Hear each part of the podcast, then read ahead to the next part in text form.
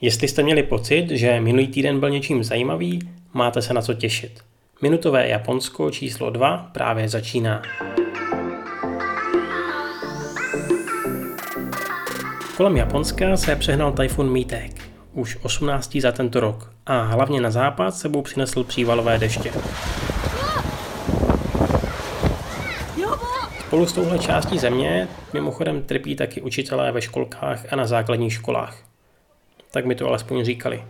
Protože nastalo období Undokai, neboli sportovních dnů, což je jedna z největších událostí celého školního roku, která což je jedna z největších událostí školního roku, ale no tak, pš, která má děti mimo jiné naučit týmové spolupráci.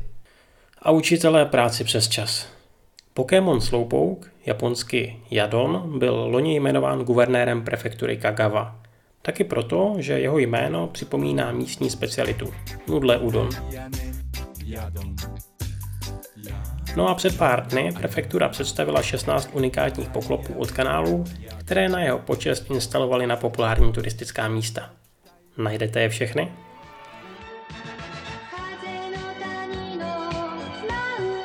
Hayao Miyazaki odmítl hollywoodskou verzi své naušiky z větrného údolí. Díky bohu. Co ale naopak uvítal, je stvárnění v rámci tradičního kabuki divadla. Premiéra v Tokiu je naplánovaná na 6. prosince. A podivně sladká tečka nakonec.